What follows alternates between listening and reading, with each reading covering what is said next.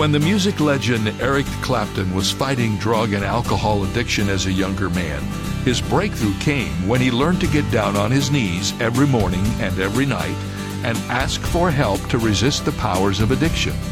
He wasn't a religious man and still isn't, but when he asked for help, he got the help he needed. Should a non Christian pray to God? I know this. The Bible says that God resists the proud, but gives grace to the humble. I would encourage anyone in need of help to humble himself before God and ask, and let God do the answering.